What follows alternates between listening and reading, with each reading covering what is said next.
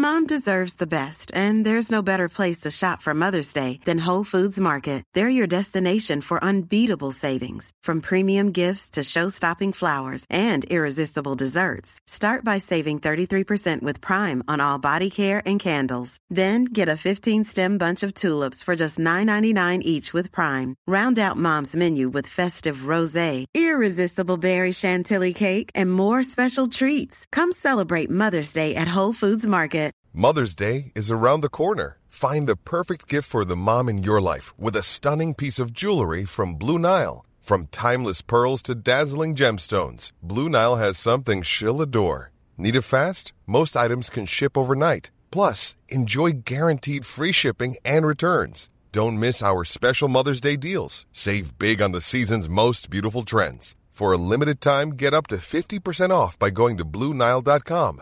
That's BlueNile.com. Burrow's furniture is built for the way you live. From ensuring easy assembly and disassembly to honoring highly requested new colors for their award-winning seating, they always have their customers in mind. Their modular seating is made out of durable materials to last and grow with you. And with Burrow, you always get fast, free shipping. Get up to 60% off during Burrow's Memorial Day sale at burrow.com slash ACAST. That's burrow.com slash ACAST. burrow.com slash ACAST. Jag märkte efter ett tag, jag har alltid haft så här lite, jag har alltid, aldrig tillhört de där coola, snygga killarna liksom, utan alltid känt mig som en alien på något sätt. Men när jag började in i den här branschen så kändes det just att folk kommer ihåg mig efter ett Mm. möte. Och då insåg jag att jag kanske har någonting där, Ja. alltså även jag som person, eh, som jag kan utnyttja för Mm. att få fram mitt varumärke. Men när gick det över då? Alltså det här alien-känslan, var det när du Det där finns bodde ju i kvar Västerås? fortfarande i och för sig. Men, Men är, är det sån Västerås-grej? nej, men du vet, ja, jag, jag tror att det är mycket att jag... Nej, jag vet inte. Jag har aldrig känt riktigt att jag hör hit på något sätt. Jag var här på tillfälligt besök I Sverige eller på jorden? på jorden. Gud, gud, Det är jättekonstigt.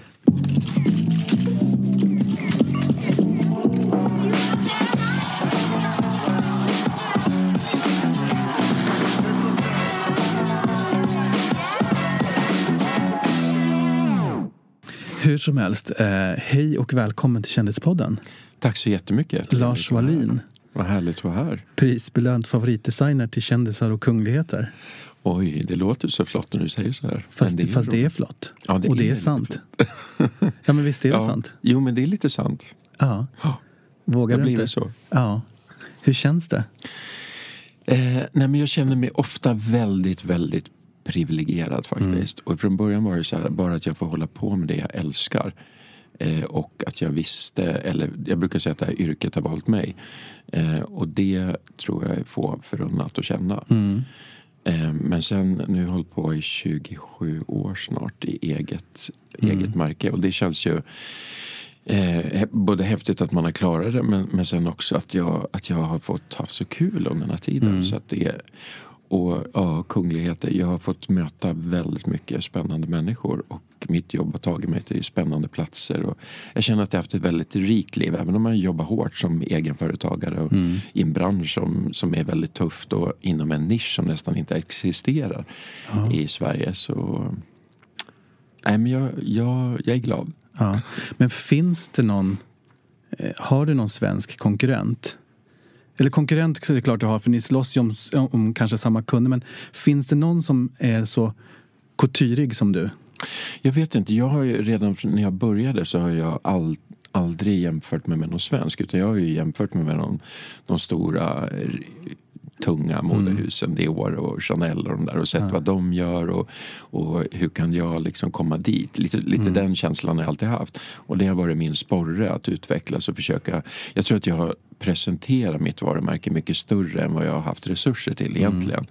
Vilket har gjort att jag fått jobba väldigt hårt. Så jag har liksom inte tänkt konkurrent. Men när jag, började, när jag gick på Beckmans skola och gick, eller gick ut 1990 då fanns ju ingen som höll på med det som jag gjorde. Nej. Förutom Göran på Thalia då i stort sett. Eh, som jobbar lite och hade utbildning i Paris och som blev lite min mentor sen också. Men Men- han, han känns lite som en sån här eh, husdesigner till Östermalmssocieteten medan du känns som en internationell designer. Ja, men jag har nog ald aldrig känt mig så där svensk i min design överhuvudtaget. Och min, Mm. min, eh, jag är inte så minimalistisk. Liksom. Och, ehm, jag tror att om man liksom tittar noga så kan man nog hitta någon renhet, någon harmoni och någon balans i mina grejer också. Även om jag försöker ju spela i, i, land, i det här gränslandet mellan eh, för mycket och liksom överdådet fast när det är på, precis på gränsen till att bli för mycket.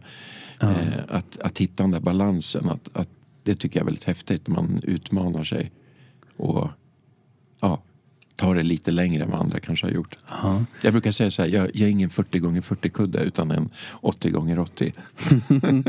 Du, jag, jag chattade med Charlotte Perrelli igår. Mm. Eh, och hon eh, älskar ju dig. Ja, jag älskar henne Eh, också.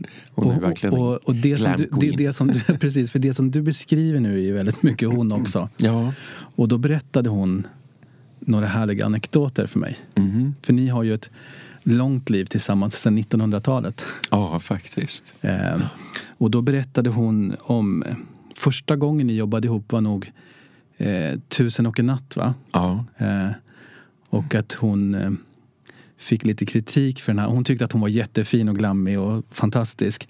Men att hon beskrevs som en konservburk. Känner du igen det? Ja, det var ett, ett otroligt häftigt tyg kommer jag ihåg som jag hade hittat i Paris av en väldigt fin tygleverantör där. Och det var så här liksom metallic och det var ju lite stålfärgat liksom. Eh, och sen blev det, hon hade en ganska hård makeup och rak, eh, vad heter det, platt, tångplattat eller vad heter det, håret. Så att hon kanske fick ett, ett, eh, ett väl lite hårdare intryck. Men eh, jag tyckte hon var jättecool och tycker fortfarande att looken känns jättecool för den tiden också. Ja. Hon berättade också att eh, hon hade massa nålar i byxorna för att de hade blivit för stora. Ja, hon gick ner där Ja, hon, sista. hon sa att hon blev så stressad av Melodifestivalen Ja. så att hon rasade i vikt. Ja, och det gick jättefort. Ja. Ja. Jag Ja, tror vi sydde om livet hon hade precis innan hon skulle eh, in på scenen. Det gick ju väldigt bra i alla fall. Ja. Ja. Sen har vi gjort många grejer efter det. Ja, hon berättade också att du hade gjort eh, ett tiotal galaklänningar till någon julshow när hon var höggravid. Ja, det var ju en otrolig utmaning. Eh, och även faktiskt hennes brudklänning var ju så när vi, vi hade ritat i god tid en modell som var, byggde på en korsett faktiskt. Och sen när vi hade kommit en bit in i processen så berättade hon att hon var gravid. Eh, men vi bestämde oss ändå för att köra på den, det tänket. Men att vi skulle bara ge plats på mage. Och det var lite så vi gjorde med julshowsgrejerna också. Att vi, vi tänkte liksom vanliga galaklänningar fast jag la till en mage. Ja. Så att det blev liksom en liten, liten annan look än vad mammaklänningar såg ut. Liksom. Det var inte de här ampirskärningarna med löst tyg under bysten. Liksom. Eh, Så att jag tror att vi revolutionerar lite grann där. Ja, hon sa att hon hade alla dem kvar. Ja, och, att det var, roligt. och att det var en dyr affär för de går ju bara att använda Ja. den gången. Men man kan säkert se om dem. Vi får prata Men, men bara för att knyta tillbaka det du Mm. sa förut, att hon sa ju verkligen att hon är ju så att hon verkligen vill gå all in Ja. på allting. Och hon sa att det är ju du också. Mm. Och att hon älskade din passion. Ja. Eh, Nej, men det, jag känner ju det. det, liksom, det ju, jag går alltid tillbaks till det. För Jag kommer ihåg när det började hända grejer för mig så, så upptäckte jag att jag liksom tappade bort mig själv lite grann. Jag, jag gick på myten om mig själv och eh, glömde bort varför jag började med det här. Liksom. Så att nu, jag försöker, sen dess liksom, när, det- när det blev en liten sån här eh, uppvaknande för mig på något sätt. Och jag känner att jag måste gå tillbaks till, till den där känslan jag hade första gången när jag gjorde en kollektion. eh, Eller ett plagg när jag inte hade några förväntningar på mig utan att jag gjorde det med kärlek och hjärta. Och, ja, men jag, jag kan bli hög på liksom, när jag ser att bitarna faller på plats eller när jag får, kommer över några otroligt vackra tyger. Eller, jag vet inte vad det är men det, det är men men det måste ju vara helt fantastiskt. För det här är ändå ditt jobb, eller ditt liv också. Mm. Men, men vem, eller vem, det är ju väldigt få som jobbar med något sånt.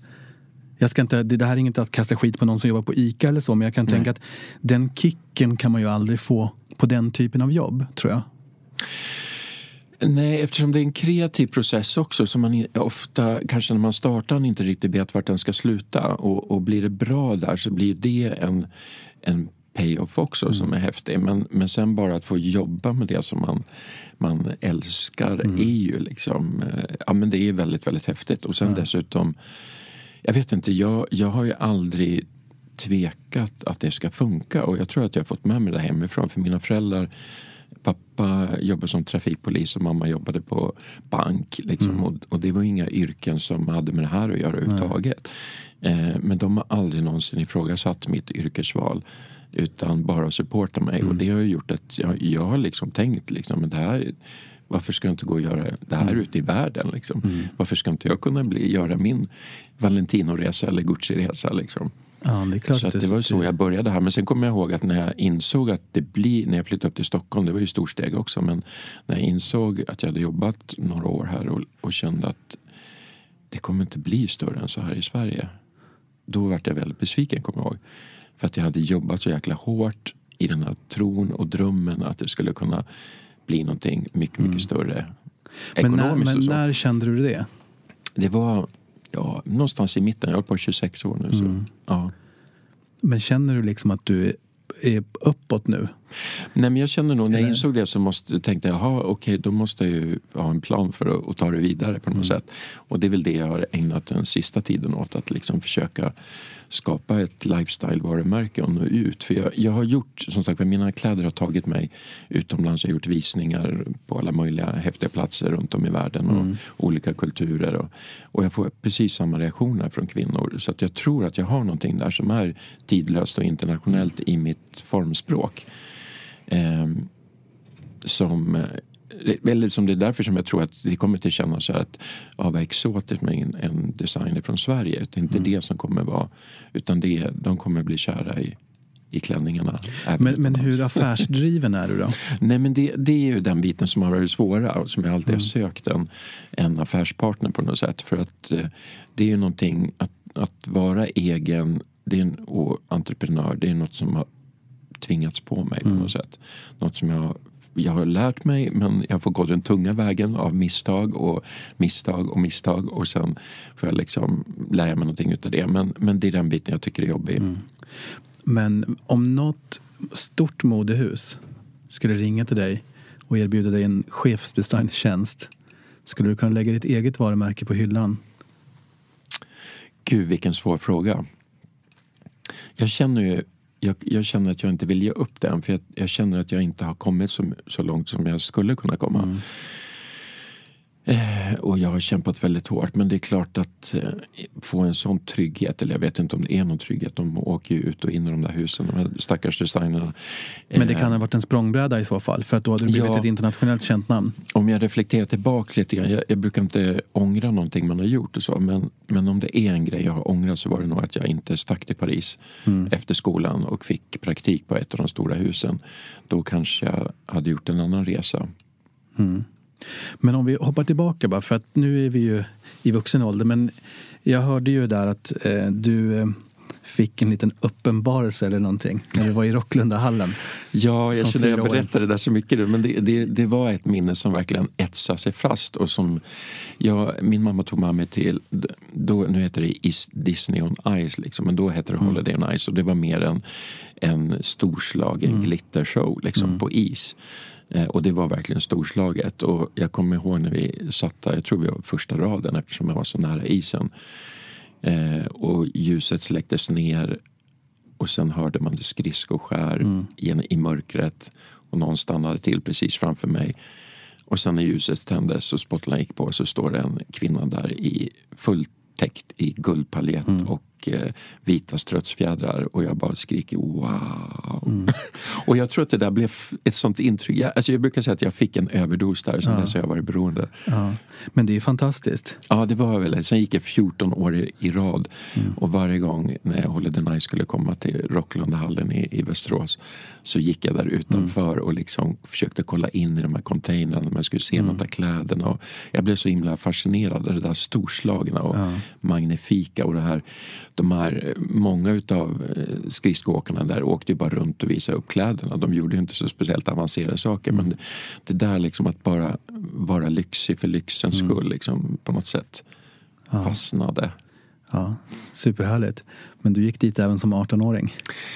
Ja, ja, och då började jag ju se liksom gummibanden i peruken mm. och att det var plastade follar och såna saker. Så då var det, var det inte riktigt lika. Jag började liksom se ja, sanningen så att säga. Men var åker du någonstans nu då om du vill liksom få tankar på, alltså inte bara det här vackra som du gör, utan det här kanske showiga? Eller vad, vad får du inspiration av? Alltså...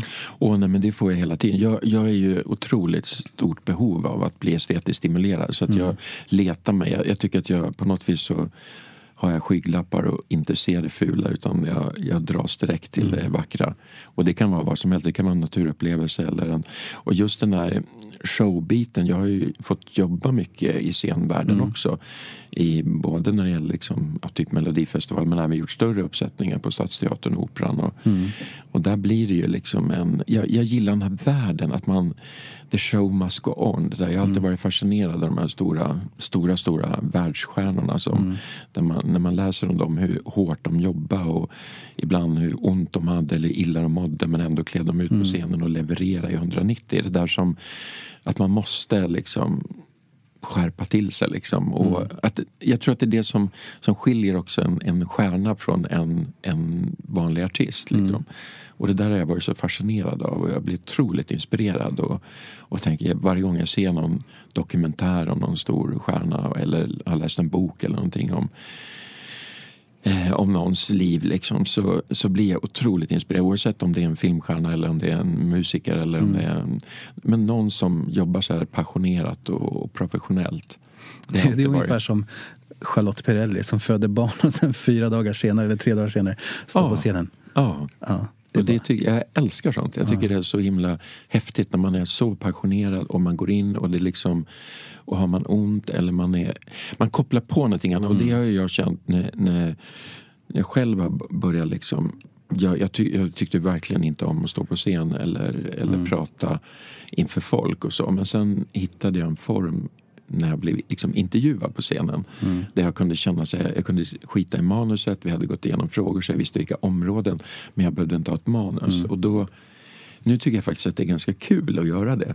Mm. Eh, och jag känner att jag börjar bli bättre och bättre på att, att ta in eh, publiken och sådana mm. saker. Så jag, jag, förstår den där grejen liksom, som kan klicka på ibland när man har varit supertrött eller känt sig helt off. Men sen när man kliver på scenen så så händer någonting. Eller man gör en intervju eller någonting. Det var också så här när, man, när jag liksom lärde mig att slappna av i de mm. sammanhangen så, så var det väldigt kul. Och, mm. och även om jag var jätte, jättekritisk mot mig själv. Att där hade jag kunnat gjort bättre. Jag hade kunnat sagt och, det att man hela tiden tänker så. Men det är också en del i utvecklingen. Mm. Att, um, att aldrig sluta utvecklas. Men mm. framförallt har mitt ledord varit att inte gå på myten om sig själv. Och mm. inte ta något för givet. Men sen så, det där satte ju intryck, mm. Eh, paletterna. Men, men sen så gick du estetisk linje på gymnasiet och sen så kom du in på Beckmans. Ja, det eh, gick inte riktigt lika smidigt. För när, jag bestämde mig ganska tidigt att jag ville hålla på med det här men sen var jag ändå lite osäker sen när jag skulle söka till gymnasiet. Då tänkte jag en ekonomisk linje, det är alltid bra om man ska starta eget och så mm. har den grunden. Och sen söker jag det textila. Men grejen när jag gick eh, ut då och skulle söka till Sankt Görans gymnasium, textilgymnasium här i Stockholm. Då hade jag redan gått en, en mm eller en ja, eh, högsta, eller vad heter det, vad heter det? gymnasielinje. Ja. Så att jag hamnade i en kvotgrupp som, jag kom inte in då för att jag hade ju redan, jag hamnade bland, ja det var så få som kom ja. in på de här linjerna och jag hade ju redan gått en så att jag blev inte prioriterad där. Och det var den enda gången som jag kände så här, men gud vad ska jag göra? Tänk om inte det funkar att bli designer. Mm. Det var verkligen så här, vad ska jag göra då? Men det var en kort, kort stund som, som de tankarna mm. fanns där. Sen gick jag vidare. Men det är ju rätt svårt att komma in på Beckmans också. Ja, och jag, jag flyttade upp till Stockholm. Jag började jobba som dekoratör på Åhléns City samtidigt som jag gick eh, Beckmans förberedande mm. kvällskurs. Okay. Eh, och det var... För jag, jag sökte in först direkt från eh, Västerås, så att säga. Men, och då var jag uppe på uttagningsprover och intervjuer och de gillade mig men de kände att jag behövde mer erfarenhet inom vissa områden. Bland annat stickning av någon anledning. Har du haft men, nytta av det sen? Nej, inte så. Jag har inte gjort så mycket stickat. Kanske just därför. Ehm, så då, gick jag, då jobbade jag som dekoratör och så gick jag den här förberedande kvällskursen mm. då, och fick lära mig sticka bland annat. Och sen så sökte jag in igen och så kom jag in. Då. Mm. Men hur var det att komma upp till Stockholm? Hur, var- hur var livet i Stockholm på slutet på 80-talet? Ja, men för mig var det så här, när jag var 13 år så hade jag, jag tror jag var 13, men jag var ganska ung i varje fall, så hade jag eh, vattkoppor och låg hemma i sjuksängen och läste Veckorevyn och då var det ett stort reportage om Anders Beckmans designskola, som det heter då. Eh, och då kände jag bara så att där ska jag gå en dag. Så det, det var liksom, sen den tiden var det mitt mål. Så när jag väl kom in på Beckman så hade jag så fruktansvärd prestationsångest. Så jag tänkte nu ska jag gå med de bästa designerna i, i Sverige. Liksom. Och kommer jag klara det här? Och, men grejen var det att det var då på den tiden, nu är det en helt annan utbildning, en helt annan skola, men då var det väldigt flummigt. Och speciellt först då, jag blev så handlingsförlamad för jag trodde det skulle vara skithårt att de skulle bara kritisera en och man eh, pressades till max. Och det var, vi hade mycket uppgifter och så, men det var liksom hela tiden upp till en själv vad, vad man gjorde utav det. Och det där tog mig faktiskt ett år innan jag verkligen tänkte så här, men nu måste jag ta tag i det här liksom. Innan du kom in och fattade Innan jag kom, flummeriet? ja, precis. För att jag var lite chockad att det, var så, att det inte var så hårt som jag hade trott Mm. det skulle vara. Men som sagt idag är utbildningen helt annorlunda. Men vad gick du, de som du gick med där, Mm. har det blivit någonting av några kamrater? Ja, men några jobbar nog på H&M. De flesta är inte längre kvar i branschen. Nej. Jag har inte så jättemycket kontakt med... Det är några som kanske jobbar med tv nu istället. Och, men några jobbar i branschen. Mm. Men, men sen så startade du eget och då Mm. är det ju också så här, som, som du själv var inne på, det är ju lite dödsdömt nästan att starta det du gjorde med tanke på att det är begränsat här. Ja, jag tänkte inte så då. men- Nej, det är bra att man inte gör det när man är ung. Ja. Men, men du fick ju ändå, alltså det har ju gått bra och du, har ju, du fick ett genombrott. Eh, det var väl, du gjorde den här Axén-visningen, var det ditt första stora? Ja, och det, det var ju liksom när jag började så, och, och jag delade ateljé då med en klasskompis och vi liksom startade direkt efter skolan. Och då var det väldigt mycket så här nervöst naturligtvis för man hade sin e- egen hyra där man bodde och så hade man hyran på ateljén som måste in. Så att jag tog, tog ju åt mig alla jobb jag kunde få och då var det väldigt mycket så här ändringssömnad och så att jag höll på. Till slut, efter två år så kände jag att det, var det som jag höll på med egentligen, ändringssömnad. Jag fick nästan inte göra någonting utav det jag verkligen hade startat Så du kvävdes nästan? Ja, jag kände, det var inte roligt att gå till jobbet. Och jag kände, men det här är ju inte klokt. Liksom. Det här var ju min passion. Min, och jag bara tappade gnistan. Det här känns inte bra. Och då bestämde jag mig, nej, när jag jobbar med kläder då ska jag göra det kompromisslöst på mitt sätt. Och sen får jag inte ihop det ekonomiskt, då får jag jobba på ICA eller vad som helst. I, och liksom göra något helt annat för att få in ekonomi på det. Och i samma veva så eh, kontaktade Björn Axén mig och frågade om jag ville vara med på en stor visning som man skulle ha på Hamburg Börs. Och då tänkte jag nu eller aldrig. Tog jag mina sista pengar, sydde upp den här kollektionen helt kompromisslöst, bara precis så där som jag ville göra. Och det blev lite startskottet för mig faktiskt. Både att, Men hur var den då? Alltså vad var det som... Nej, men då gjorde jag mycket av de här grejerna som sen kanske har blivit lite mitt signum. Med, med, jag, gjorde, jag kommer ihåg en stor taftkjol eh, som jag gjorde. Men istället för, eller i den här stora taftkjolen men som var väldigt så här tjuslig, tjusig och nobellig så hade jag liksom ett stort gro, grovt blixtlås mitt fram. Jag hade liksom ett bälte med stor metall som inte alls hörde ihop i den världen. Eh, jag hade läderhandskar med snörning som blev liksom till det här. Då liksom. Så att jag blandade och överraskade men ändå var det liksom klassiska galasilhuetter och sådär. Men jag, det, det var någonting som... Och då började stylister att låna mina grejer. Och, Även om på den tiden så sydde jag allting själv också så att då var jag väldigt så begränsad i min design också på grund av att jag fick jag var ju tvungen att kunna leverera och sy det som jag ritade också. Men, eh, nej, men det, och jag, i samma veva fick jag också eh, erbjudandet om att göra Anneli Rudés krogshow, kostymerna till den på Var det Börs. stulna kyssar? Ja. Ja, den kommer jag ihåg. Ja. ja, den var faktiskt jäkligt häftig. Ja. Ja, så det var kul. Så då, då, um, då började det liksom hända grejer även i artistvärlden för mig. Då. Mm. ja, för sen så har ju du jobbat mycket med artister. Mm. Ehm, Men vilka är det så här, för alla som lyssnar? Ehm, Man känner ju igen som Carola sån här blåa Mm. i evighet. eh, Det här Fladdret. fladdret. Ehm, det, det vet man ju, alltså, den bilden får man ju upp i huvudet. Om man säger så. Men, men vilka är dina mest minnesvärda såna här? För du har gjort massor i Melodifestivalen och massor med shower. Ja, massor, massor, massor. Eh, nej men alla har ju sin, men det är klart såna grejer som Carola och så, när, när bitarna faller på plats och allting stämmer. Jag brukar alltid mm. säga det där klassiska att eh, rätt klänning på rätt person vid rätt tillfälle. Mm. Då, och just i Melodifestivalen så blir det där så tydligt att mm. hur kläderna också påverkar uttrycket. Liksom, har hon, eh, eller artisten rätt eh, uttryck så får det också ett annat genomslag i rutan. Mm. Eh, så därför är det så viktigt med kläder. Det är liksom den powerdressing. Det är, det, det är inte bara snack. Men ja, för att man, man, brukar ju säga så här att om en person blir parodierad mm. så, så är det något positivt för då har man liksom gjort... Även den där outfiten är ju... Alltså jag tänker i After Dark ja. show och sådär. Så, ja, så, det var ju fantastiskt. Så, så har de inte gjort parodi på dina kläder men de är med i liksom numret och så tydliga. Ja men det, det tycker jag, och just After Dark eftersom Christer och, och gänget är, är stort fan av After Dark och After Dark var lite faktiskt när jag såg deras första show på, på tv hemma i Hökåsen så var det verkligen så här wow. För det första var det glittrigt och glammigt mm. på den tiden när det inte var så glittrigt och glammigt. Och eh, det var någonting som jag verkligen också hade blivit inspirerad av när jag sett mina, eller de här showerna som sändes från Lido eller Paris Latin i mm. Paris, liksom, de här storslagna. Och sen var det svenskar och svenska killar som gjorde det här. Och det för mig var det så här, ja, men det har varit en kick att våga satsa på min dröm. De hade satsat på sin dröm och även om den innehöll en alldeles för hög dos utav glamour för att mm. vara svenskt så kände jag att jag, ja, men jag kan också göra min resa. Mm.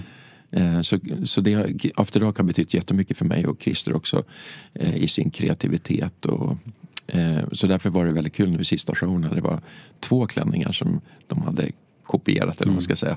Som de hade med i sina parodier för mig. Men vad är det för skillnad eller likheter mellan dig och Christer som designers då?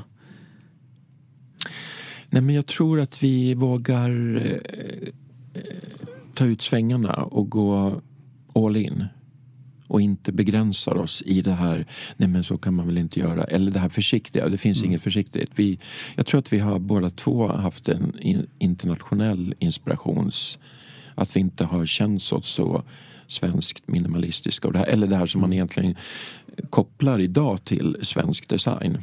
Mm. Som är ganska funktionellt och, och, och praktiskt coolt och, men ganska minimalistiskt. Men är det stor skillnad att göra och sen vi gillar det som glittrar. Ja. Vi, tar ut, vi, vi, vi stoppar inte i tid. Men är det stor skillnad på scenkläder? Ja. Eh, alltså, att göra, för jag tänker, jag, en, någon gång har jag varit så här snokat bakom scenen på After Dark och det är ju väldigt mycket yta. Alltså mm. lyfter man lite på klänningarna så det, de känns inte så fodrade och sådär eller vad man ska säga. Nej. Eh, så jobbar inte du. Alltså, det är en helt annan typ av show förstås, jag fattar det. Men... Nej men det kommer jag ihåg så väl när jag hade gjort Peter Jöbacks show på Börsen och då var det lite sådana kläder och då kom just Lasse Flinkman och Christer Linda bakom scenen och då, då sa, jag, jag tror det var Lasse som sa det, att det, dina kläder är ju fan lika snygga på insidan som mm. på utsidan. Eh, men det, där är nog lite grann att jag, jag är ju från couturen, mm. liksom hantverket. Det är också, hantverket har ju varit min mm. stora drivkraft liksom. Så att även om man får tänka på ett annat sätt så vill jag att det ska ska se couturigt ut. Jag kommer ihåg när jag gjorde Gustav III på, på Operan som en ballett. Mm. Eh, och då var jag de uppe på ateljén och sa men Lars det är ett orkesterdike emellan. De kommer inte se de här detaljerna. Mm. Sa, Fast men, du vet det. Ja men även om man inte ser det så känner man mm. det. För det blir på riktigt på något sätt. Och där var jag jätteglad för sen nu när jag haft med den på min utställning Fashion Stories där så där man får se dem på mm. nära håll så känns de ju verkligen på riktigt. Ja.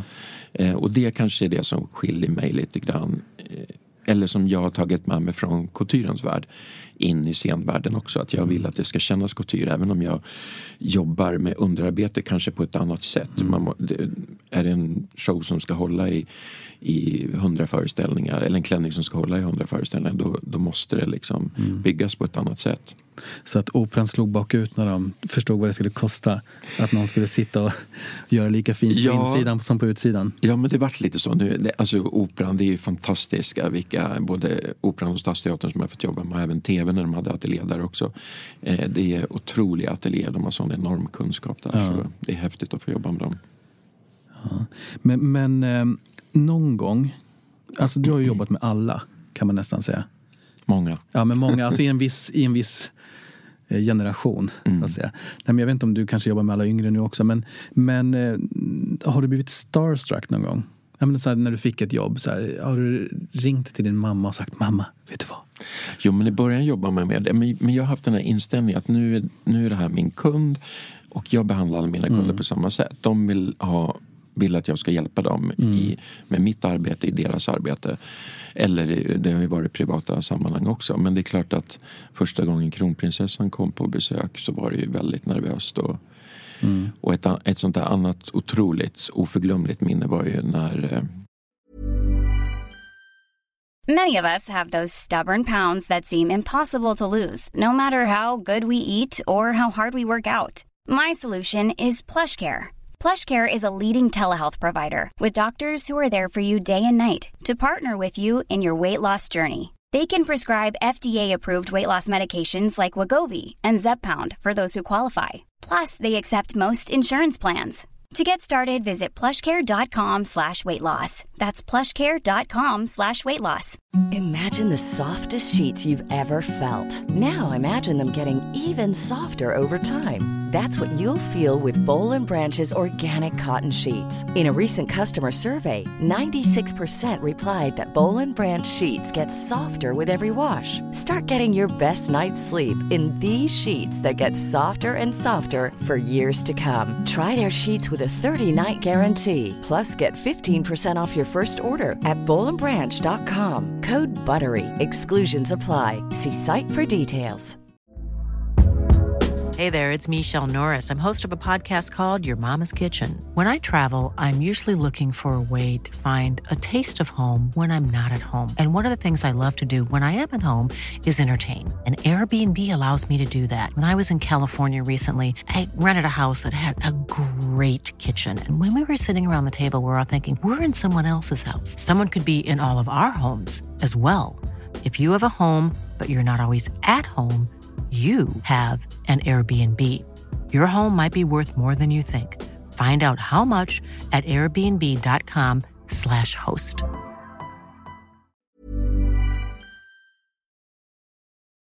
när Lauren Bacall var här som hedersgäst från film, ins, film, Stockholm Ja, filmfestival ja. så hade hon önskat, hon var väldigt klädintresserad, fått önskat att hon skulle få träffa en designer och Mm. de frågade om jag ville göra en cocktail i hennes ära. Eh, och det ville jag naturligtvis väldigt jag gärna göra. Men för det var ju så här, jag hade ju liksom kvar mammas klippdockor med Lauren Bacall och alla de här. Så det var ju liksom, men hallå, Humphrey Bogarts fru liksom. Det är ju ascoolt. Eh, men sen samma dag vet du, så, så hörde de av sig och sa nej, hon har bestämt sig att vi bara träffa dig, inga andra. Så jag fick ställa i, ringa återbud till alla gäster jag hade bjudit in. Eh, och vi satt där och väntade i mitt showroom. Och hon, det var en assistent som var hos mig och en assistent var med henne ute på stan och så ringde de varandra hela tiden. Bara, ah, men hon är på bra humör nu, hon, hon kommer komma. Eller nu, nej, nu skulle hon till NK först här och göra, shoppa några ögonskuggor. Eller, nej, men hon kommer nu. Och sen så kom den här fantastiska kvinnan ner till mig. Och det var sån power, alltså wow vilken pondus den här kvinnan hade. Jätte, jättehäftigt och då var, jag, då var jag verkligen starstruck. Men sen satt vi där, hon och jag, och drack champagne och åt snittar och så hade jag sex tjejer som visade min kollektion. Hon var jätteintresserad, frågade materialen, hon skojade med tjejerna. Och, och sen beställde hon en tunika och ett par byxor så hon stod där i strumplästen i mitt provrum och jag måttade henne. Liksom. Och sen skulle jag till London direkt efteråt så det var verkligen så en taxi stod och väntade för jag skulle vara med på en välgörenhetsgala där. Så jag kommer ihåg när jag satt på flyget, jag bara, vad fick jag vara med om nu? Vad, vad har jag precis upplevt? Nej, det var så himla... Dels som man var så nervös, ska hon komma, ska hon inte komma? Och sen också en sån... Ja, men det här var ju faktiskt en av... Det var ju liksom, hon har jobbat med Marilyn Monroe, hon har jobbat med Elizabeth Taylor, eh, Audrey Hepburn. Alla de här stora old school filmstjärnorna. Hon var ju en av dem. Liksom. Ja. Så det var sådär eh, overkligt minne. Som jag, då blev jag riktigt starstruck. Jag hörde också någonstans om någon thailändsk prinsessa. Ja. ja, det var ju också... Ja, det var, de, då ringde de från ambassaden och sa att hon var här på privat besök för hennes pappa tror jag tog psy, eh, flygcertifikat eller något sånt där. Han, han var ute och flög själv Mm. Eh, och var familjen med. Hon, hon jobbade som designer, eller jobbar som designer. Eh, och hon ville gärna träffa en designer också. Och så Mm. kommer de in en hel stab med folk och hon var jättegullig tjej. Liksom. Och vi gick runt där och tittade på mina kläder. Hon var jättenyfiken och pratade och jag frågade henne grejer. Och sen skulle vi sätta oss ner och hon sätter sig i min soffa och då slänger sig alla ner på golvet och jag fattar ingenting. Vad är det som händer nu? Vad ska jag göra? Jag försöker titta desperat på dem från ambassaden men de bara gör ingenting. Så jag sätter mig på min stol som är ja, bredvid en här som var lite högre då än det här. Och det visade sig efteråt att man fick inte vara högre än, sitta högre än kungligheterna i Thailand. Och det här hade inte jag fattat. Men hur reagerade hon? hon... Nej, hon var skol med det. Det var ju ingen som liksom sa, det, det sa de från ambassaden till mig efteråt. Ja. Men det var ju lite pinsamt. Men just den här reaktionen när alla bara slänger sig på golvet. Jag fattar ingenting. Vad händer nu? Mm. Är det här någon konstig tradition? Ska jag sätta mig på golvet? Eller? Men det var... Men eh, du har, ju, du har ju själv sagt där första gången kronprinsessan hörde av sig. Alltså är det samma med svenska kungahuset? Kommer det in en stab eller åker du till... eh, Alltså, eh, vi säger att det är... Ja, men Nobel är ju den 10 december, det vet alla. Mm. Om du får en Nobelbeställning av hovet, när brukar den dimpa in då? Alltså hur, hur lång tid? Hur ser ett sånt arbete ut? Alltså beställer de, inte en färdig klänning, men så här, hur involverade är prinsessorna i till exempel det? Alltså då när jag gjorde flera Nobelklänningar så, då var det väl, då var ju väldigt mycket hovdamerna först som kontaktade en. Och jag kände på den tiden, då, då var det liksom, då hade de haft koll på en först. De hade gått på visningar man hade gjort. Man, man skulle liksom bli godkänd på något sätt. Eh, och eh, ja, jag kommer ihåg att de kontaktade mig och så sa de att det, skulle du vara intresserad av att göra en klänning till kronprinsessan, till Nobel. Var hon den första? Ja, Ja. och Nobelklänning var, var också den första beställningen. Jag tror de hade nog köpt några, men då var det bara att de hade kommit in och då hade jag en butik så då hade jag lite färdiga grejer som de hade köpt. Men, men det här var den första beställningen och då var det Nobel. Då kom de ju dit innan och pratade med mig och liksom förberedde mig lite. som De hade haft lite tankar runt omkring och sådär.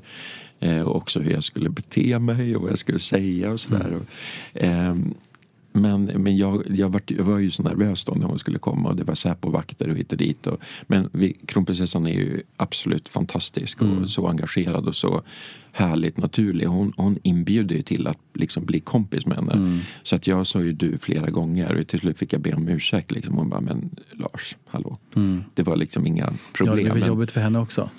Alltså med det där. Ja, och samtidigt förstår jag att att det måste också hållas någon distans där. Liksom. Och, och jag tycker själv att det, det är en respekt. Jag tycker, de, jag tycker det, det, det är en del i traditionen runt omkring. Det, det har inte med att, att de är för mer än andra på något sätt. Men, men det finns något fint i den traditionen tycker jag. Och att man markerar att, att jag jobbar för er nu. Liksom.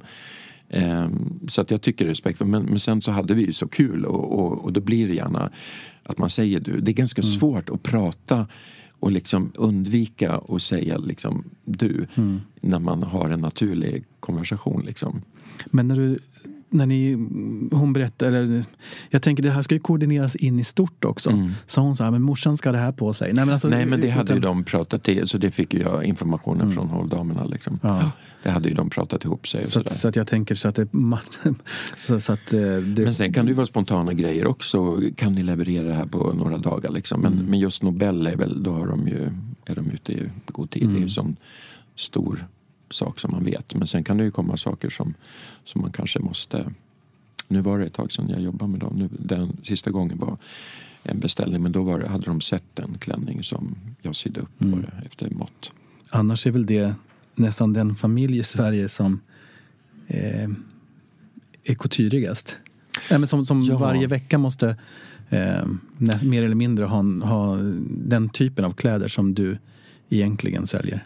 Ja, och jag tycker det är eh, fint också att de har väldigt mycket svensk design. Eh, jag tycker, och jag tycker också att de kanske ändå mer skulle slå ett slag för hantverket som nästan håller på att dö ut i Sverige. Och det finns många hantverk runt omkring kungafamiljen som inte tänker på att de faktiskt existerar på grund av att kungafamiljen och slotten finns och så. När det gäller både inredning med specialområden som när det är antik antikviteter och, och liksom med Mm. kläder och sånt också. Eh, så att jag tycker att det, mm, jag tycker de kanske skulle ändå mer lyfta fram just hantverksbiten, att, att de representerar eh, svenskt hantverk på Mm. alla plan. Men, men jag tycker de gör det väldigt mycket. Och, och Du nu- tänker att kronprinsessan ska använda mindre H&M? Nej, jag skojar. Ja, den debatten vill inte jag gå in Nej. i faktiskt. Men jag tycker att i de här stora sammanhangen så ska det vara svensk Mm. haute couture som faktiskt finns. Ja. Det slår vi ett slag för. men men, så där, för de som lyssnar här som inte Mm. fattar vad couture är. Ja, Ja, couturen är väl liksom egentligen en förenkling av haute couturen som, Ja. som finns i Paris i huvudsak. Eh, och det styrs av ett syndikat och massa regler hur x antal sömmerskor ska vara anställda. Man ska göra privatvisningar eller man ska sy med minst en provning eh, till privatkunder. Man ska ha x antal visningar i sitt eget showroom. En kollektion ska vara uppbyggd på ett speciellt sätt och det ska sys för hand. Eh, ja, det finns massa regler runt omkring det där. Och det är ju väldigt svårt att ekonomiskt göra det i Sverige. Eh, Man kan söka om att få bli medlem där men då måste man följa upp till de här kraven. Ofta är det att man också att man ska ha eh, en ateljé i Paris. Men sen vet jag att det finns, nu kommer jag inte ihåg vad det heter, när man, man är liksom en gästmedlem. Eh, och då kan man få dispens att ha till exempel, jag vet att Valentino är ju det också, de har ju sin ateljé i Rom. Eh, så det finns ju några som är haute couture även utanför Paris. Då. Men så couturen är väl en, en för, förenkling av det det handlar om. Ja, vi jobbar ju liksom, vi syr på maskin också. Men jag försöker liksom att... Jag, couture, haute couturen är ju ett sofistikerat eh, uttryck av den högsta eh, sömnadskonsten. Och n- den tiden när jag, som jag inspireras mest av det var ju 50-60-talet på när den franska haute couturen var som störst och där det faktiskt var kläder som man verkligen bar eh, och som styrde och inspirerade mycket av det vanliga modet också. Eh, och det vill jag lite grann ta tillbaks faktiskt. Jag, och jag tror att det är därför som mitt varumärke ändå att det finns så många drömmar där ute hos folk som kanske inte rör sig haute couture-kretsar eller couture-kretsar. Eh, så att de drömmer om en klänning. Att de känner så här att men, jag skulle faktiskt någon gång kunna ha en sån här klänning. Att det finns någonting som inte bara blir teater för att sälja parfym och väskor utan Ehm, utan också att det är någonting bärbart i det. Jag försöker alltid ta mina kunder ett steg längre än vad de har tänkt sig. Men ändå att de känner sig hemma. Det bästa är ju så här, jag hade aldrig förväntat mig det här, jag hade aldrig kunnat gissa det här. Men det är så jag, när de säger det, då, då känner jag att jag har träffat rätt. Men, men hur Så går att det, det- till då? För du, du har ju eh, typ ett showroom. Mm. Ehm, och när man köper en sån här klänning hos dig Mm. eh, så, så är det ju lite som att köpa en bil kan jag tänka. Mm. Nej, men alltså det, det, det, ja, Fast man får inte provköra. Nej, nej men, men jag tänker, jag, jag, jag hörde någonstans, eller om jag läste att det, det, det, är rätt många provningar och sådär. Eh, kanske, Ja, men första gången så eftersom jag jobbar hittills så har jag bara jobbat med unika plagg. Mm. Både sytt efter kundens kropp men också designat efter kundens personlighet. Mm. Och det innebär att de första gången så träffas kunden och jag bara sitter och pratar. Jag försöker känna av kunden idag. Så jag har tränat mitt öga så att jag brukar ganska snabbt Mm. liksom, eh, känna av vilken, vilken typ av människa de är. Mm. Oj, ursäkta, men sen är det också mycket att det, att det ska liksom kanske vara i ett speciellt sammanhang, att det är, vilken miljö är det, hur, hur ska hon, ja, vilken tid på året och sådana saker. Så det är mycket sånt som spelar in också. Men jag försöker samla på mig så mycket information som möjligt. Sen eh, går jag hem och eh, skissar och sen nästa gång vi träffas då presenterar jag ofta bara ett förslag som jag kommer fram till. Det här, nu har jag träffat rätt. Det är kanske är en skärning som känns personligt eller färgval eller materialet. Nå, någonting som verkligen, det här tycker jag är den här personen. Eh, och då har man ju tänkt in både fysiska förutsättningar och psykiska förutsättningar. psykiska. jag menar, Nej men vad kunden känner sig Ja. bekväm, alltså hur de så att man inte känner sig utklädd. eller Nej, så, och ja. att, att man liksom... Alla har vi delar kanske som vi inte vill visa Mm. och andra som vi vill, visa. Och då ska man göra det också Mm. tycker jag. Och dölja det som man känner sig obekväm med. Sen kan man göra det på olika sätt. Liksom. Man behöver inte vara heltäckt liksom, över om man till exempel inte tycker om att visa sina ärmar eh, så kan man göra en ärm, ärm som Mm. är lite, ja, att den tar bort fokus från Mm. Ja, jag, men det, där är liksom min erfarenhet som hjälper kunden lite grann. Och sen när vi träffas då kunden godkänner det tar jag måtten och sen syr vi upp, nästa gång vi ses då provar vi en toal, alltså en, en bomullsvariant av klänningen och då, som en 3D-skiss kan man säga. Och då nålar jag in exakt, jag klipper ner urringning, jag tar in runt höfterna eller, eller vi lägger till eller tar bort i vidden. Och, så då är fortfarande den här kreativa processen väldigt eh, eh, påtaglig och kunden är involverad. Kunden får också en känsla av nu fattar jag hur klänningen kommer bli.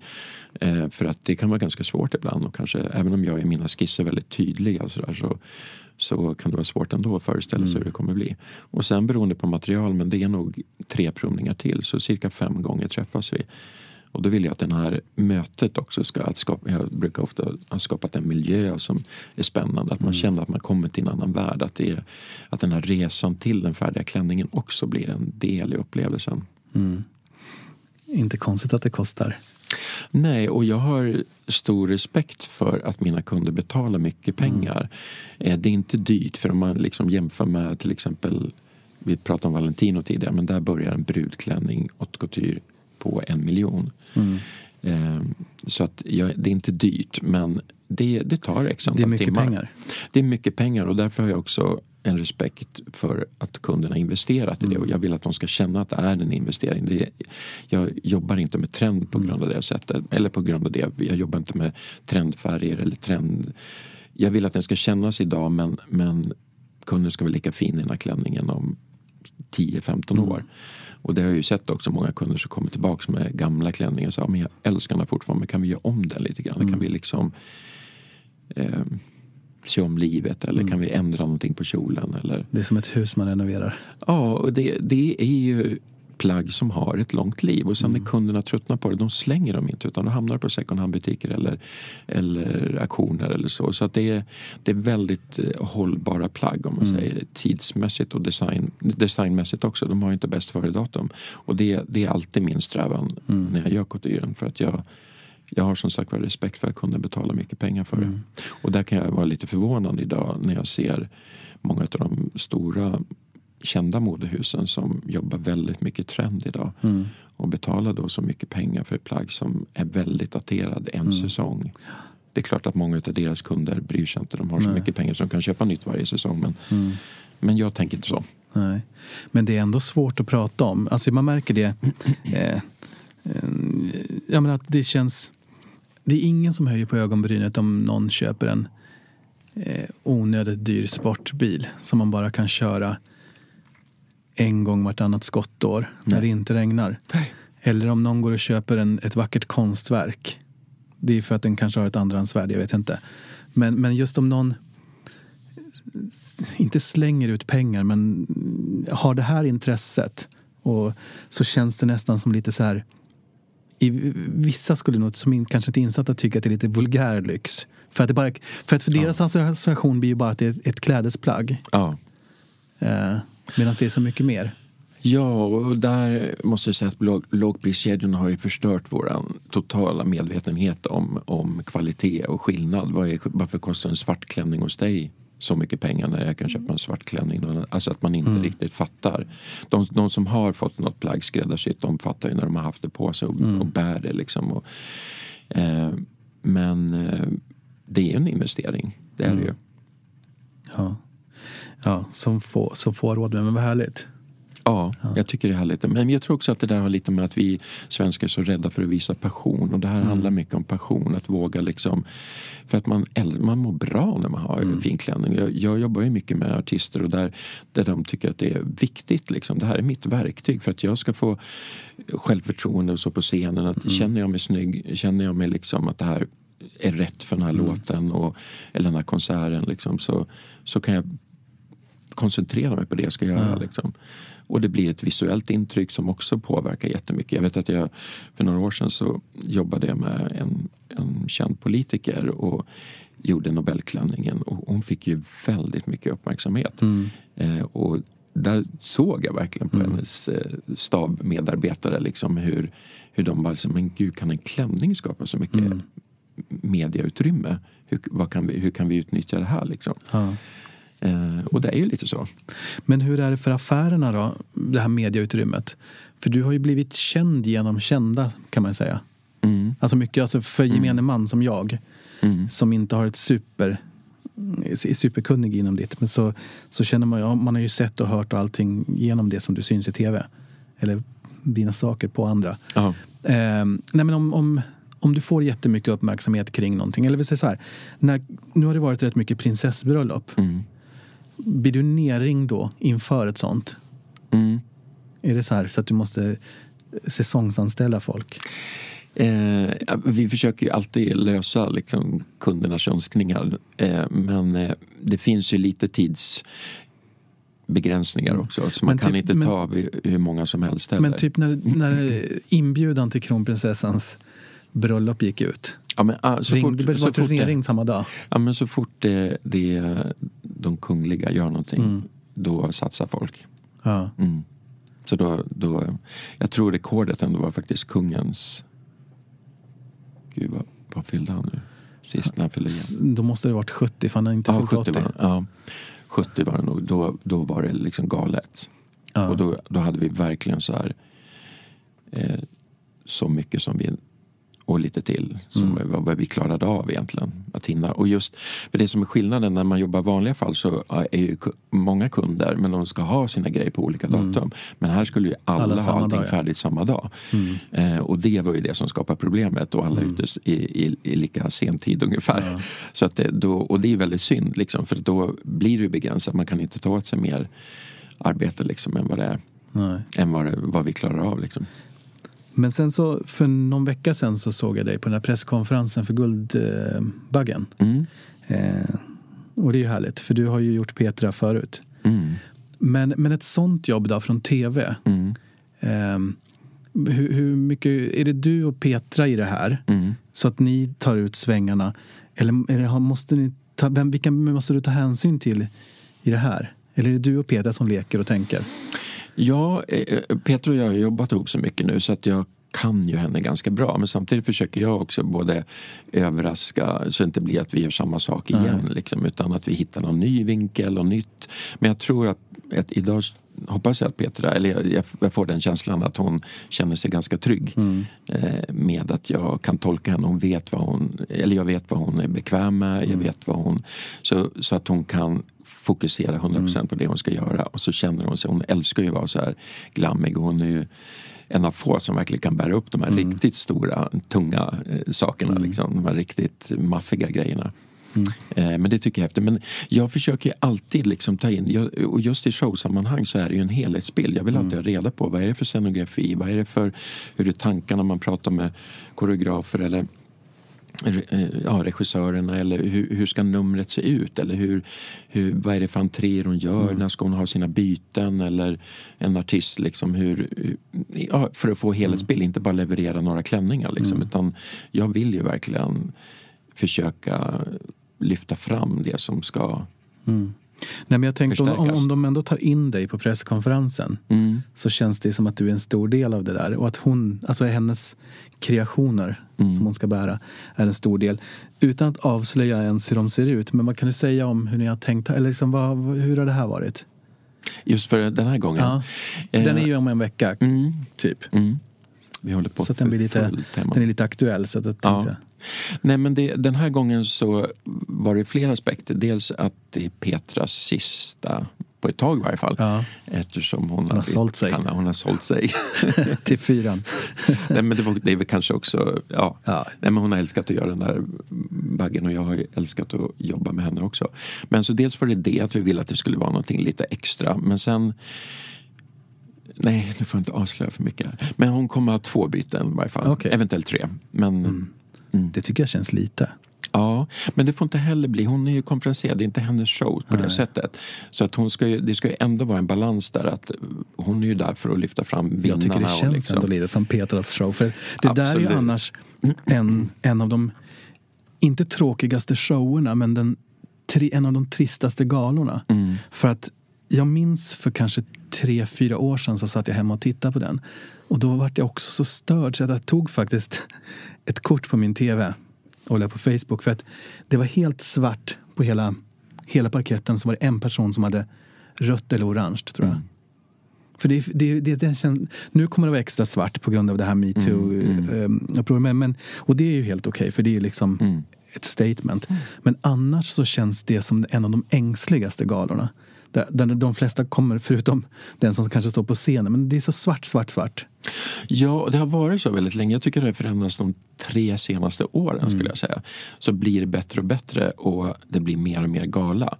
Eh, men där är ju faktiskt en sån sak som jag inte fattar eller förstår mig på svenska artister och, och filmstjärnor och så. Att, att det ska hela tiden kläs ner, att det ska vara så vanligt. De är ju inte vanliga. De har ju någonting att leverera. Att de inte utnyttjar att marknadsföra sitt varumärke i de här sammanhangen mer. Jag menar, det finns inte en amerikansk stjärna oavsett vad det är för nisch som går utanför dörren i ett offentligt sammanhang utan att ha liksom, sin makeupartist, sin frisör, sin stylist och, och gör en statement liksom, på något sätt. Och ofta så kanske har en, en look man har tänkt under hela den här eh, lanseringsperioden av en film eller någonting sånt där. Att man inte jobbar mer med det, det verktyg som faktiskt kläderna är. Och jag, jag förstår, det är ju stor skillnad budgetmässigt vad en svensk skådis tjänar än vad en amerikansk känd skådis gör. Eh, och att de inte kan ha de staberna. Men det behöver inte kosta så mycket heller. Man kan ha en stylist man jobbar med och gör en plan liksom, för, för det här året. Man vet ofta liksom, vilka galor jag ska gå på. Hur kan jag lyfta fram mitt, mitt varumärke. Liksom. Noomi Rapace tycker jag är ett sånt jättebra exempel som känns väldigt osvenskt. Men hon var ju väldigt tidig med att att tänka på vad hon hade på sig på galorna. Jag menar inte att, att jag tror att folk bara drar på sig någonting. Men ibland kanske de inte har det, det riktigt stora intresset och ta hjälp då, då av en designer eller av, av en stylist och liksom plocka ihop en look. Och våga ta ut svängarna. Det är liksom, varför ska, de kan väl spela liten roll där också eftersom de är ändå där i form av en, ett kändisskap på något sätt. Men, men förutom Petra, är det några fler du ska... Är det några andra skådisar du har på listan till nästa, vad är det, måndag, tisdag? Ja, jag tr- tror det. Det ringer ju hela tiden så här.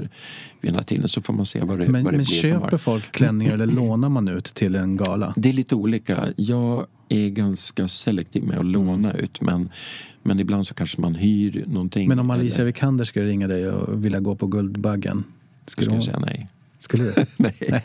Självklart skulle jag klä Alice. Nej, men det, det är ju för mig också ett sätt att, att marknadsföra mitt Mm. varumärke. Så det, det går ju hand i hand att man hjälper varandra där. Men där, jag har ju försökt få svensk press att skriva mer vad folk har på sig. För det, Mm. det kommer också göra att det finns ett intresse hos designers att låna Mm. ut plagg också. I USA är det det första de frågar. Det står ju alltid Ja. med kolla Oscarsgalan, what are you wearing? Liksom. Jo, men de har väl nästan som ett eget separat program Ja. som är liksom red carpet. Ja, och det, det finns med liksom, det går en, jag vet inte om det är publicisten eller det är någon Mm. som går innan och talar om det. Här kommer nu Julia Roberts och hon har det och det och Mm. de har hängerna och det där. Alltså som talar om vad det är och det står i varenda tidning vad de bär, bär också. Så där är ju en helt annan, då blir det också en, en motivation att, att få ut det. Och Mm. plus att jag tycker att det blir en motivation att, ja men nu, om det står nu, ja men nu kommer hon i sin eh, klänning från Myrorna så här 50 året Mm. i rad. Liksom. Det kanske inte är, då kanske man skärper till sig lite mer också. Men hade det varit en väg för dig internationellt? Mm. För jag tänker så att Petra till exempel, du gjorde ju fantastiskt till Eurovision-finalen. Mm. Och det är ju, vad är det, en, två, 300 miljoner som tittar.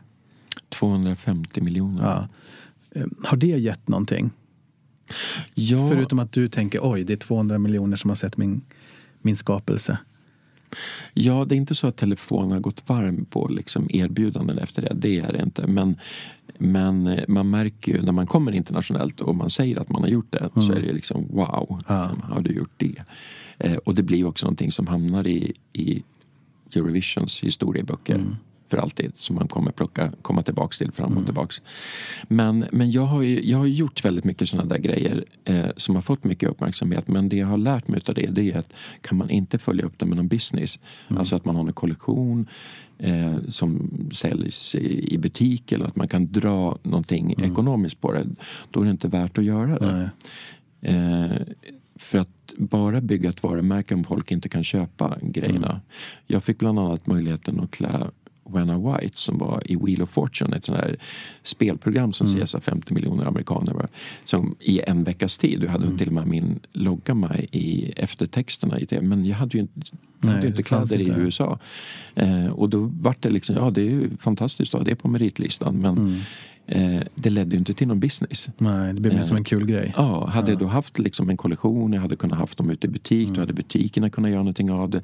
När, när folk frågade efter eller kontaktade kanalen kanske, så sa men de här fin, det kunde stå på deras hemsida att Mm. det här fanns, liksom, kläderna finns på där och där eller man kan köpa det här märket. I.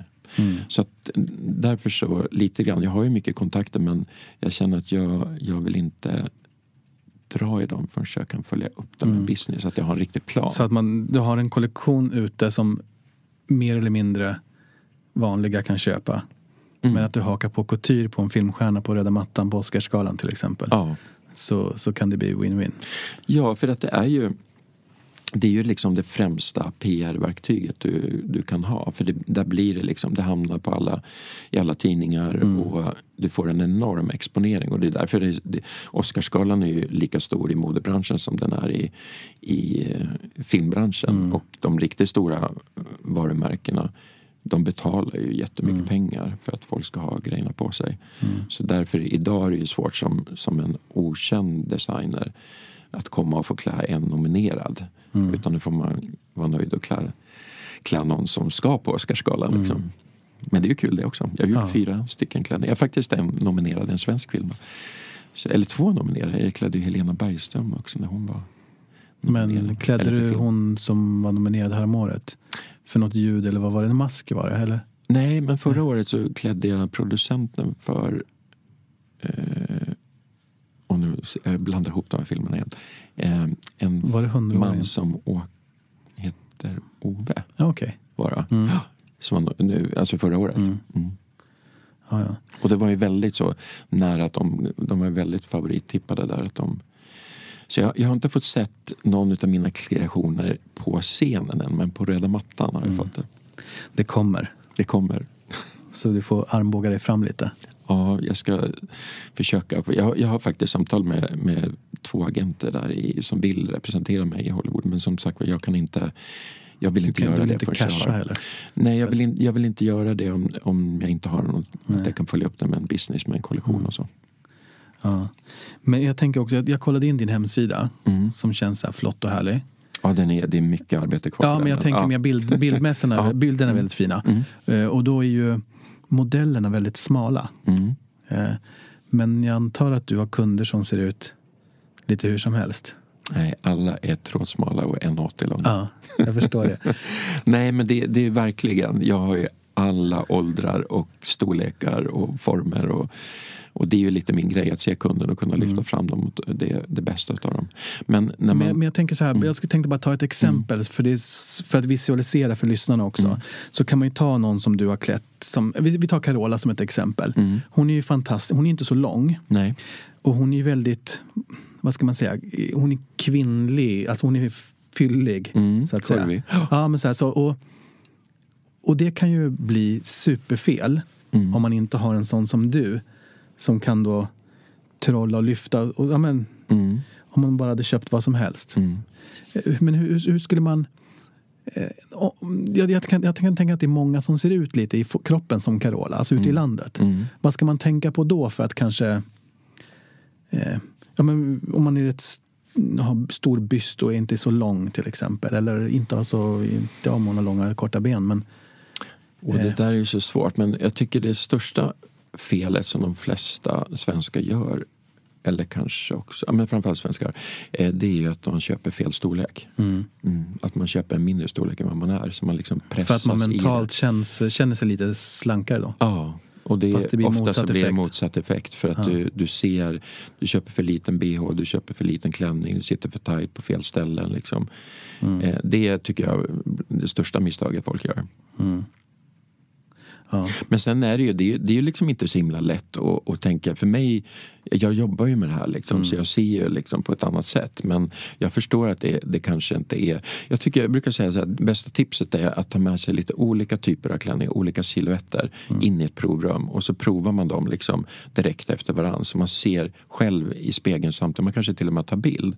Vad händer när jag har en, en klänning som klockar sig direkt från midjan? Eller när vidden kommer längre ner? Att man, att, Ofta så ser man då när man har det liksom bredvid varandra. Men jag ser mycket snyggare, jag ser mycket längre ut i den här. Eller, och då kan man komma fram till lite silhuetter som funkar på en. Men det där är ju svårt med konfektion och speciellt om man är väldigt kurvig att det, att det kan vara svårt att hitta. Jag menar, eh, få rätt storlek över bysten så stämmer det inte i midjan. Och Tjejer har ju lite svårare än killar där faktiskt. För att de har mer, mer former. Jag tänkte säga tvärtom. Mhm. Inte svårare, men jag tänker så här, om man, får, om man ska gå bort någonstans Mm. så brukar jag tänka ibland att det är så lätt för tjejer. De kan liksom glida in på exempelvis H&M Mm. och för kanske en 500 köpa någonting som ändå ser okej ut för en kväll. Mm. Eh, Medan en kille, det, det, det finns inte så mycket svängrum där känns det som. Nej, vi köper kanske inte så mycket för en kväll heller killar. Nej. Utan det är nog ett kvinnligt fenomen, tror jag. Ja. Jag, jag, Men jag, jag tycker liksom jag, jag gör ju så själv. Liksom, jag har inte tiden att springa runt så mycket. Och, och köp, jag, köper ju liksom, jag bygger på min basgarderob hela tiden Mm. med, med plagg. Liksom. Och sen så, då blir ju de gamla plaggen också nya när man kombinerar det på olika sätt. Ehm, men jag säger ju alltid det. Man, säger, men jag har inte råd att, att, att köpa kvalitet. Jag skulle säga du har inte råd att inte köpa kvalitet. Och man, vi är så lurade där att, att eh, tro att vi måste köpa billigt. Jag förstår vid själva köptillfället. Om man står och ska köpa en kappa som kostar 10 000 eller en som kostar liksom 1 5 eh, Att det är stor skillnad. Men när du slår ut det hur länge du har en kappan som kostar 10 000 på, och hur många kappor för 1 5 du köper under samma tidsperiod så det, går det inte att jämföra. Så det handlar om prioritering tror jag. Jag själv, jag liksom och speciellt i början, jag hade inte speciellt mycket pengar och sådär men jag, jag valde ändå att satsa på kvalitet. Jag köpte mycket färre grejer. Skor är ett sånt bra exempel också. Ett par, köper ett par fina herrskor och vårdar dem. Liksom. Du har ju dem hela livet. Ja, ja. Och du kan gå till skomakaren och göra dem för det är värt det. Liksom, om det är något som går sönder. Liksom. Men köper du ett par billiga skitskor, du, du köper så många.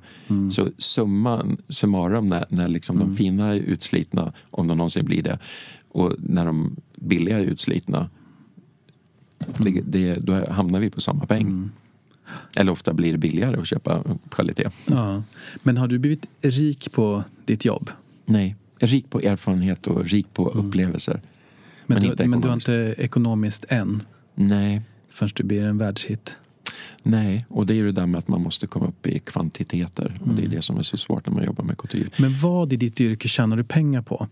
Alltså jag tänker så här, jag fattar att du, du lever på att sy kläder men jag tänker nu den här fantastiska utställningen som har gått i sex år. Mm.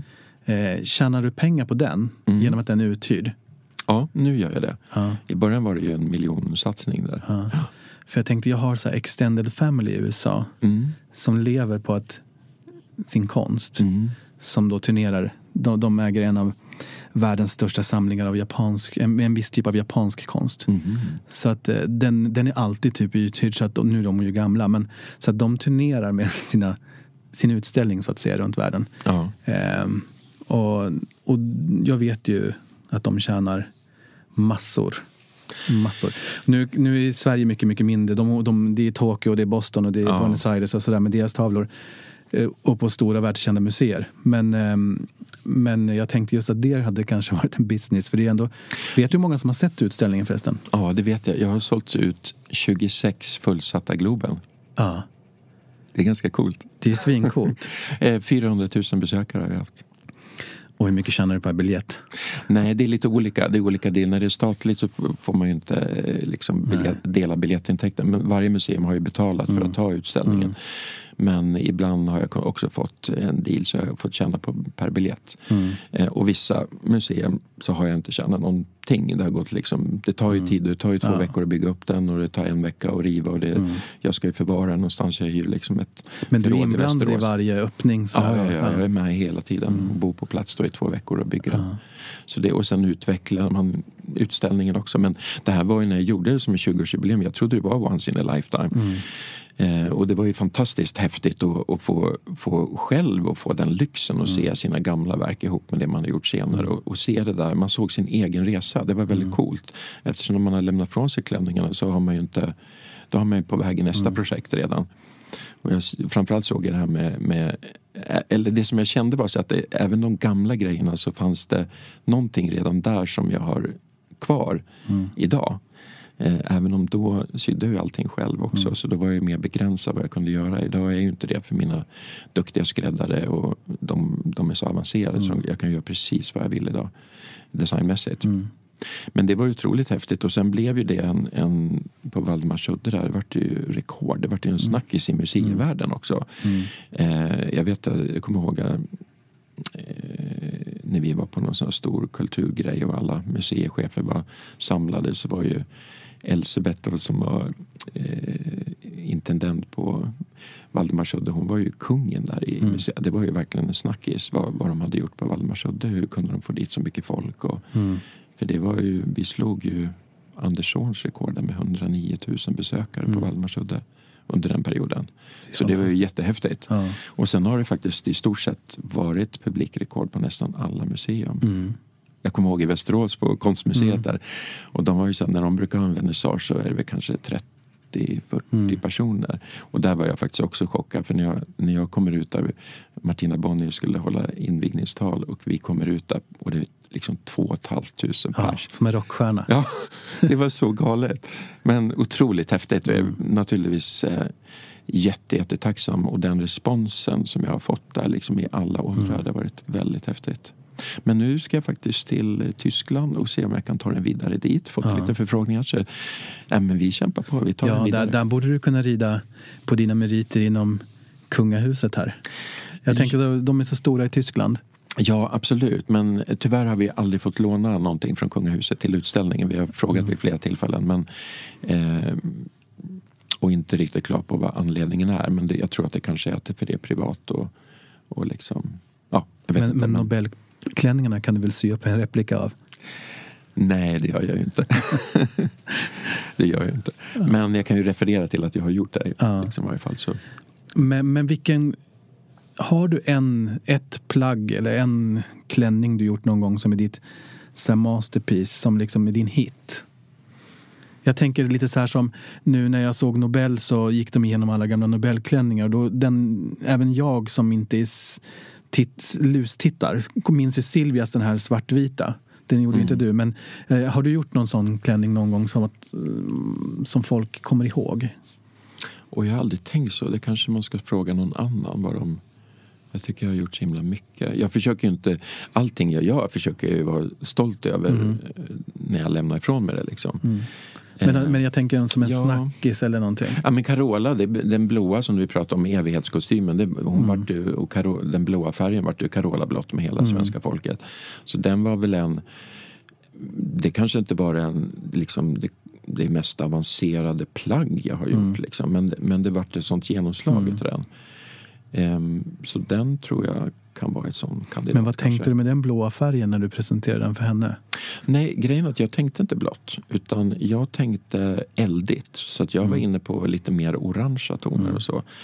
Eh, sen var det Carola som kom till mig och sa att hon hade fått en vision av att det skulle vara blått och gult. Sa Mm. då. Och då kände jag att det kanske var lite för svenska flaggan. Och sen blev det blått och guld. Mm. Och det blev ju väldigt lyckat med det här guldet eh, under det blåa liksom, och Det kommer inte jag ens transparenta. ihåg. Man kommer bara ihåg den där starka, starka blåa färgen. Ja, precis. Och sen när, vi, när hon vann då och gick vidare till Aten då sa vi, vi var båda så väldigt nöjda med det där så vi, egentligen ville vi inte ändra någonting. Men, men då bestämde vi, då, då tar vi bort det blåa. Så hon började ju i en blå, vi hade ju täckt hela scenen med en gigantisk kjol, det här blåa tyget. Och, och sen bara slet hon av sig det och då kom guldet fram. Så hade vi sytt samma kostym egentligen men, eh, men i guld helt under. Då. Men har du något annat signum? Alltså som man kan se så här, det där är Lars Wallin, ungefär som, en, som att det finns Chanel-dräkt. Ja, men jag tror att det är, man, man känner ju kroppen i mina plagg. Jag, jag gör ju inte sån här oversize plagg och sånt och löst hängande. Jag, jag gillar att känna kroppen i mina plagg. Så det tror jag. Och sen jobbar jag jättemycket med ryggarna. Jag tror att det är att det är en, en kvinnlig glamorös tidlöshet. Och jag tror framförallt att det är klänningar som folk tänker på när de hör mig. Mitt namn. Ja. Och så lite slutligen kanske, så här, men vem drömmer du om att jobba med? Men om du fick välja så här, någon du skulle vilja klä. Det finns många. Jag skulle jättegärna vilja naturligtvis då klä en nominerad till Oscarsgalan, kvinnlig. Eh, jag skulle vilja klä Kate Blanchett. Tycker jag vore otroligt. Jag tycker hon är en fantastiskt cool kvinna. Eh, snygg men har karaktär och en personlighet som känns jättespännande. Så verkar hon väldigt trevlig också. Eh, jag skulle vilja klä prinsessa Mary av Danmark. Hon känns väldigt Lars Wallinig. Ja, jag tror hon skulle vara fin i mina grejer. Har du frågat henne? Jag har träffat hennes stylist några gånger och jag vet att någon klänning har varit där men då passade inte vid det tillfället så det har inte blivit någonting än men, men vi får se. Men en sån grej måste man kanske ligga på lite grann. Det kanske man måste och där har inte jag riktigt haft tiden. Överhuvudtaget så har inte jag varit så bra på att vara aktiv i plan utan jag har tagit emot de förfrågningar jag får och så har vi försökt göra det bästa utav det. Eh, och det har ju varit lite nackdelen faktiskt då, att, att jag har inte haft tiden. Jag har, jag har inte haft någon eh, agent eller någon som har kunnat liksom sätta ihop hela den där planen runt omkring. Och det är väl där jag är nu. Det är det som måste hända. Du Liksom. behöver hitta en businesspartner som tar dig till Ja. nya höjder. Ja. Ja. Och som kan lite grann utav branschen också, fatta de här bitarna. Och tänker lite internationellt, för jag har ju aldrig tänkt speciellt svenskt. Ja. Men vad härligt att ha haft det här. Är det redan slut? Ja, alltså vi kan prata. Vi, vi kan fortsätta prata. Jag tänkte mer, jag sa en timme till dig. Jag tror att vi har pratat längre. Jaha, okej. Gud, tiden går så fort när man har Ja. trevligt. Ja, trevligt att få vara här. Ja, vad härligt. Ehm, och tack för att ni har lyssnat, alla där ute. Ja, tack. Ja. Vi ses igen. Ja.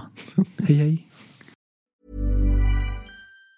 Planning for your next trip? Elevate your travel style with Quince. Quince has all the jet setting essentials you'll want for your next getaway, like European linen, premium luggage options, buttery soft Italian leather bags, and so much more. And it's all priced at 50 to 80% less than similar brands. Plus, Quince only works with factories that use safe and ethical manufacturing practices. Pack your bags with high-quality essentials you'll be wearing for vacations to come with Quince. Go to quince.com slash trip for free shipping and 365-day returns. Planning for your next trip? Elevate your travel style with Quince. Quince has all the jet setting essentials you'll want for your next getaway, like European linen, premium luggage options, buttery soft Italian leather bags, and so much more. And is all priced at 50 to 80% less than similar brands. Plus, Quince only works with factories that use safe and ethical manufacturing practices. Pack your bags with high-quality essentials you'll be wearing for vacations to come with Quince. Go to quince.com slash pack for free shipping and 365-day returns.